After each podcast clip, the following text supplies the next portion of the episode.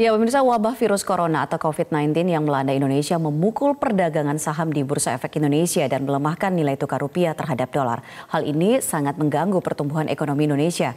Langkah cepat apa yang harus dilakukan oleh pemerintah untuk mengatasi hal ini? Saya akan membahasnya bersama dengan anggota tim gugus tugas percepatan penanganan COVID-19, Suryo Pratomo yang telah hadir bersama kami di studio. Selamat pagi, Mas Tommy. Pagi, Ami. Ya, dan juga di ujung telepon kita telah bergabung bersama ekonom yang juga merupakan Rektor Universitas Katolik Indonesia Atmajaya Jakarta Agustinus Prasetyantoko. Selamat pagi Pak Pras.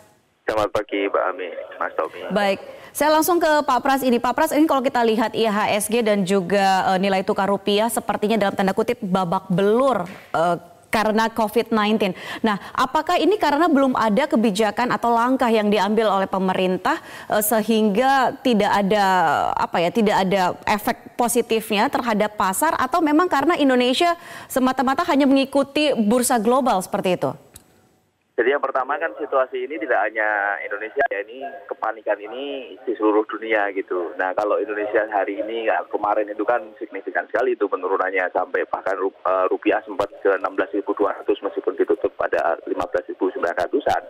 Itu karena memang kita sekarang ini masih dalam fase eh, apa namanya peningkatan kasus itu terjadi dengan signifikan dan investor mungkin melihat uh, belum tahu ini puncaknya itu ada di mana dan karena itu ya tentu apa namanya pasar itu bereaksi negatif. Saya kira itu sesuatu yang bisa dipahami uh, melihat situasi yang sedang berkembang di dalam apa namanya kasus penanganan kasus ini. Oke, uh, lantas kalau misalnya sesuatu hal yang bisa dipahami berarti dengan kata lain ini bisa berakhir. Tetapi pertanyaan besarnya adalah kira-kira berakhirnya kapan? Ini kan juga belum ada yang bisa menjawabnya. Betul, itu sebenarnya pertanyaan di banyak negara juga. Sebetulnya ini ujungnya sih di mana dan kapan gitu kan, eh, dampaknya sebesar apa gitu. Tapi dengan melihat situasi ini sebenarnya yang yang perlu yang perlu dilakukan sebenarnya adalah bergegas untuk secara lebih sistematis, lebih terkoordinasi dan lebih jelas dan tegas itu tentang menangani kasusnya itu sendiri karena itulah yang menjadi sumber dari ketidakpastian, sumber dari kepanikan itulah soal penanganan kasus itu sendiri. Jadi menurut saya pemerintah mesti sangat uh, segera melakukan uh, apa namanya respon yang jelas tentang penanganan kasus itu sendiri.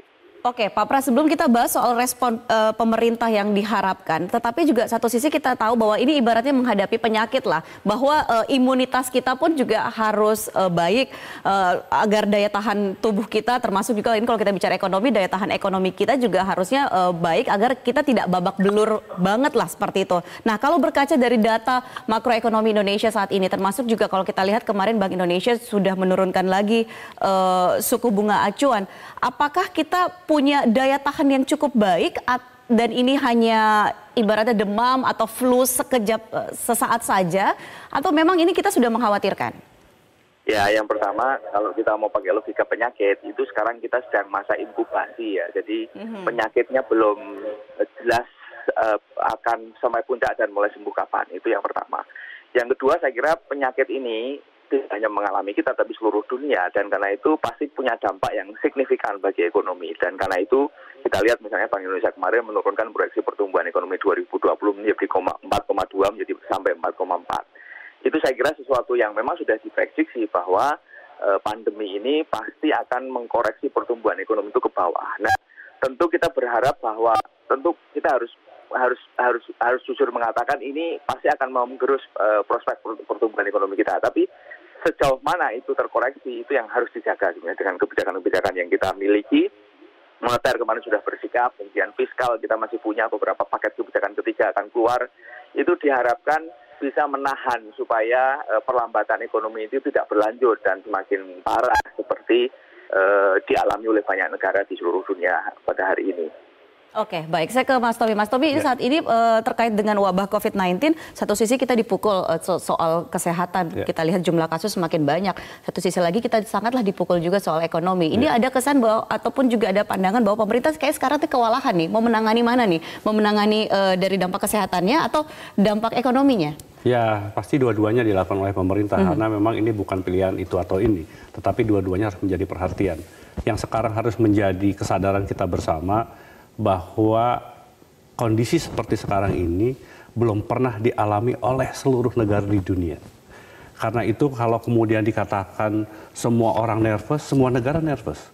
Amerika Serikat kemarin sampai telepon kepada Indonesia, kepada Menko apa kemaritiman mm-hmm. untuk minta bantuan APD karena mereka tidak punya pabrik tekstil yang memungkinkan mereka semua apa petugas medis di Amerika itu ter, ter, terlindungi secara, secara baik.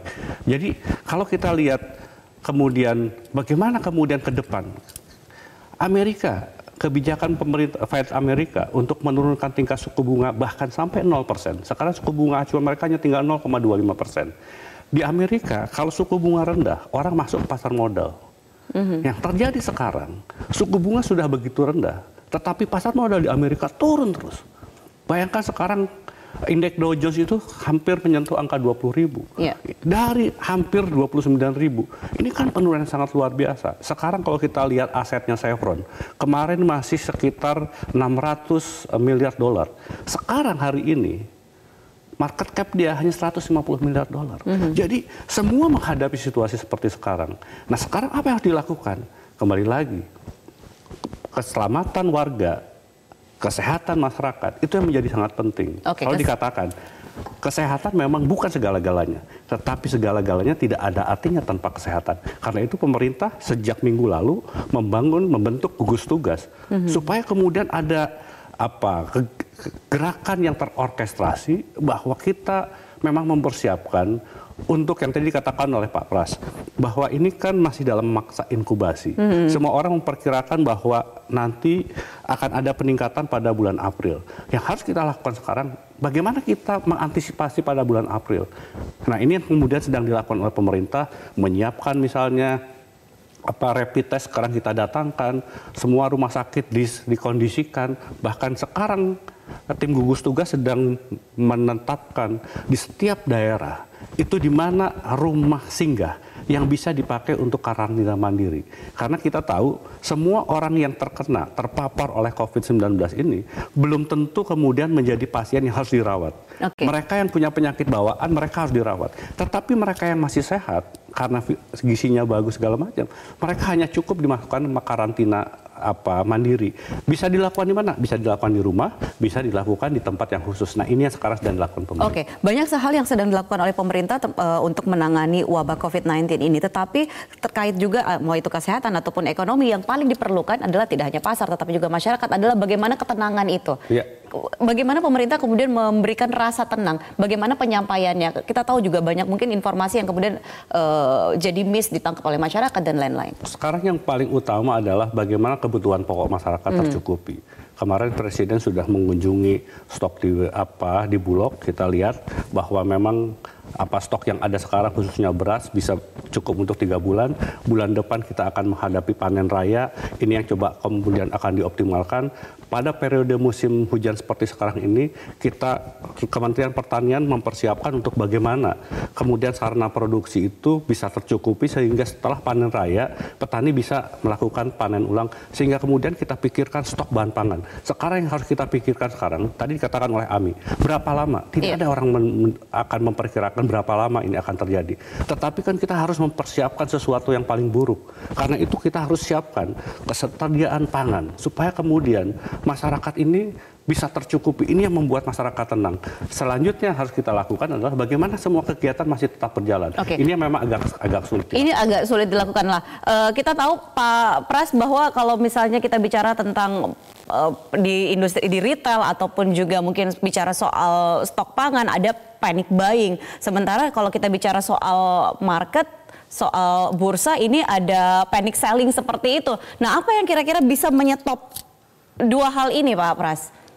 Iya, soal kepanikan itu mungkin uh, itu universal ya di semua tempat, hmm. tapi mungkin kita agak lebih sedikit uh, dosisnya lebih tinggi gitu, karena itu memang ya harus ada measurement, ada harus ukuran yang lebih baik dalam mengelola ini gitu ya kalau ditanya sebenarnya pendekatannya apa sih untuk me, apa namanya mengelola persoalan ini dan kemudian memberikan kepastian itu kalau kita belajar di tempat lain itu kan ada dua model ya. Satu itu dengan pendekatan yang keras gitu misalnya dilakukan oleh China itu dengan lockdown gitu dan itu diikuti oleh beberapa e, negara yang lain. Dan satu lagi itu dengan kepastian informasi justru keterbukaan gitu itu yang dilakukan oleh Korea Selatan misalnya itu dengan memperbanyak tes gitu. Dengan begitu akan tahu apa, mar, apa uh, market dan juga masyarakat itu tahu siapa kena dan ada di mana itu trackingnya itu jelas gitu. Nah kan sekarang pemerintah Indonesia. Uh, Pak Pras kan untuk Indonesia kasusnya yang mana pendekatan mana-mana paling yang mana yang menurut Anda paling tepat karena kalau kita singgung soal lockdown ini pun juga masih menjadi perdebatan dan salah satu yang dikhawatirkan ketika misalnya pemerintah mengambil kebijakan untuk lockdown ini adalah bagaimana dampaknya terhadap pasar. Iya, saya kira pemerintah eh, presiden sudah memutuskan untuk mengambil yang kedua kan, karena itu lalu memperbanyak alat tes. Saya kira Eh, hari-hari ini akan ada uh, apa namanya impor masuk banyak sekali alat tes. Nah itu mesti digunakan secara baik gitu ya untuk betul-betul membuat transparansi semaksimal mungkin. Tentu transparansi tidak bisa maksimal, tidak bisa uh, penuh gitu, tapi semaksimal mungkin itu masyarakat itu dapat informasi tentang peta uh, apa namanya uh, pandemi ini di Indonesia itu seperti apa sehingga masing-masing uh, orang itu bisa menentukan sikapnya gitu. Kalau kita nggak tahu di sekitar kita itu situasinya seperti apa ya kita tenang-tenang aja. Tapi kalau kita tahu persis lingkungan kita seperti apa, itu bisa punya sikap yang berbeda. Nah itulah yang diharapkan dengan pendekatan yang kedua dengan memperbanyak tes dan kemudian ada tracking itu memberikan informasi yang cukup sehingga masyarakat ini bisa punya respon yang proper terhadap uh, informasi itu gitu. Oke. Okay, Saya uh, ingin meluruskan apa yang disampaikan ditanyakan uh, oleh Ami bahwa tidak ada lagi pilihan antara perdebatan antara lockdown tidak lockdown. Uh, Pemerintah sudah mengambil keputusan kebijakannya adalah social distancing. Oke, okay, walaupun Jadi, tuntutan itu tetap ada, tetapi kebijakannya tetap social distancing. Tidak ada pilihan lockdown. Tidak lockdown okay. sudah tidak diambil. Yang sekarang harus dilakukan adalah bagaimana kita mengedukasi dan memberikan sosialisasi pada masyarakat apa itu dengan social distancing. Yang perlu dilakukan sekarang, yang perlu sekarang dilakukan adalah jaga jarak mm-hmm. ketika bertemu orang. Ini kita sudah kita sudah sudah cukup Betul. menjaga jarak. Hindari kerumunan. Oke. Okay. Di rumah saja. Ini yang paling sulit dan harus terus menerus disampaikan pada masyarakat. Kemarin kita lihat ya kan di Ruteng ada apa penasbihan uskup ya. yang jumlahnya akan begitu banyak. Di beberapa tempat juga terjadi pemerintah hari ini sudah memutuskan sembahyang Jumat di rumah saja. Mm -hmm. Jadi ini adalah bagian dari apa upaya pemerintah untuk membangun kesadaran ya bahwa sekali lagi virus itu bukan hanya corona. Okay. Di udara ini begitu banyak virus yang dibutuhkan adalah masyarakat sekarang bagaimana juga memperbaiki apa pola hidup sehatnya dan okay. kemudian memper, memperkuat daya, daya tahan tubuh. Nah, tapi Mas Tommy adalah ketika uh, ketika kehidupan sosial ini bisa kita suruh untuk uh, calm down dulu lah, yeah. kita uh, work from home lah seperti itu. Satu sisi lagi adalah kehidupan ekonomi juga harus tetap bergeliat. Betul. Seperti betul, itu. Betul. Karena itu kenapa pilihannya tidak lockdown? Ya itu tadi supaya kemudian masyarakat masih punya kegiatan tetapi kegiatan yang dilakukan itu dilakukan dengan penuh kesadaran mm -hmm. bahwa penularan ini akan sangat berbahaya ketika terjadi kerumunan karena itu misalnya sekarang dilakukan okay. di banyak negara di Korea di Jepang orang beli makanan telepon saja diantar bahkan ketika memberikan saja ditaruh di meja sama-sama tidak perlu berdekatan jadi hal-hal seperti itu yang kita harapkan tetap kegiatan ekonomi berjalan okay. dan ini yang kemudian menjadi apa pilar bahwa ke depan ke depan ini pertumbuhan ekonomi masih akan. Baiklah, itu uh, uh, terakhir untuk Pak Pras mungkin singkat saja Pak Pras ini kita tahu bahwa walaupun kita nggak tahu kapan ini akan berakhir uh, di mana ujungnya, tetapi bagaimana apa yang harus dilakukan juga untuk memastikan perusahaan-perusahaan yang mungkin saat ini juga terdampak ketika nanti ini sudah mencapai ujung dan saatnya uh, ini kemudian harus memulai lagi mereka bisa untuk rebound. Ya, jadi seberapa parah e, dan dampak bagi ekonomi itu sangat ditu, sangat ditentukan oleh seberapa lama persoalan pandemi ini bisa ditangani. Dan karena itu yang paling penting untuk dilakukan adalah mendorong supaya persoalan pandemi ini sendiri itu segera ditangani dengan baik. Karena dengan begitu akan lebih pendek eh, apa namanya impact eh, soal pandemi itu sendiri sehingga dampaknya terhadap ekonomi segera bisa dikalkulasi sebetulnya bagi para pelaku, pelaku usaha itu sesimpel bahwa ada satu kepastian tentang situasi yang terjadi sekarang ini dan kemudian mulai mengkalkulasi lagi dan merencanakan lagi usahanya gitu. Baik. Baik, terima kasih Pak Pras, terima kasih juga Mas Tommy ya. sudah hadir bersama kami di Metro Pagi Prime Time dan pemirsa jangan ke mana-mana kami akan segera kembali sesaat lagi.